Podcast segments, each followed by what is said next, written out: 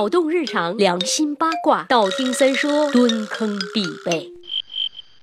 前方高能预警，三爷要唱歌啦，很有可能会跑调哦。我已剪短我的发，果然是跑调的，重新调整一下。我已剪短我的发，剪断了牵挂，剪一地不被爱的分叉，长长短短，短短长长，一寸一寸在挣扎。怎么的？三爷要去参加中国好声音吗？屁嘞！我又没有什么凄惨的身世，又没有什么悲伤的故事，更缺少璀璨的梦想。那个舞台太高，我登不上啊！我就随便唱两嗓子。没错，顺便再嘚吧嘚吧头发的事情。都说三千烦恼丝，呃，目前爷的烦恼真的是好长好长好长呀！待我长发及腰，他妈的上厕所得聊啊，聊开的聊啊！本来过了年呀就想去修头发的，哪成想理发店一路在涨价，我穷啊，我捡不起呀！但是后来我发现了一个更加严重的问题，头发太长费洗发水呀，这个洗发水加起来也比理发贵了。嘤嘤嘤嘤嘤嘤嘤！除了洗着费事儿，长头发还有一点不好，掉头发掉的特别多。我总觉得啊，每次留长头发掉发要比留短头发掉的明显的多得多得多，那叫一个心塞呀！一擦地，地上没灰，全他妈是头发呀！那么好了，我要替广大中年半秃人士问一个技术含量很高的问题：人为什么会脱发呢？其实呢，脱发分为两种情况，一种是生理性脱发，就是指头发正常的脱脱落。人的头发呀是周期性生长的，分为生长期、退行期和休止期。生长期的头发就是不断的在长长，大概百分之八十五到百分之九十的头发都是属于生长期的。这种生长期的毛发一般是可以长三年的，而当头发的生长接近尾声，就会停止生长。这段时期，呃，大概要持续三周左右吧。这就是所说的退行期了。最后，当头发各部分开始衰老、退化、皱缩，就自然脱落喽。整个过程大概需要三个月左右的时间。这段时期就是头发的终结时期、休止期。总而言之的说，其实头发也是有它自己的寿命的，长到一定的长度，寿命到头了，它自己就老死，自然会脱落下来了。所以在正常情况下，每天掉下五十到一百根的头发都算是正常现象。而另一种脱发现象就是病理性的了，异常或者过度的脱落，那就不是很好啦。为什么有的人会异常脱落头发呢？要知道，头发生长也是需要营养的，而营养是靠血液来进行运送的。如果一个人身体软弱、气血不足、身体营养很差，头发自然而然就会缺少营养，生长不好而短命的脱落了。打个比方啊，有人生过一场大病之后，头发掉的稀稀拉拉的，很有可能就是这个原因。除此以外，当我们用脑过度，或者经常心事重重、心里烦闷，又或者遇到了什么事儿，精神过于紧张，使脑子受到了很大刺激的话，也是会影响到头发营养的供应和生长的。因为人体的一切活动都是由大脑来支配，如果大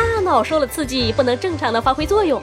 势必要使身体的营养受到影响，出现掉头发的情况。很多影视剧里演的，有人一夜白头或者头发掉落一大片，就属于这种情况了。当然，从中医的角度来讲，肾虚肺损、血热、毒素积累、微量元素的缺乏，这些都可以成为脱发的原因。此外，我们周围环境的污染、生活上的不良习惯、不良饮食，还有各种各样的洗剪吹，也绝对是让人头发轻易脱落的终极杀手。总而言之呢，论起掉头发的原因，真的是太多了。一句话，坏习惯。要改，有病得治啊！我的病呢，其实就是懒呐，三天没洗头了，烧水洗头发去啦，拜了个拜。微信公号搜索“三公子曰”，让我们彼此相爱，为民除害。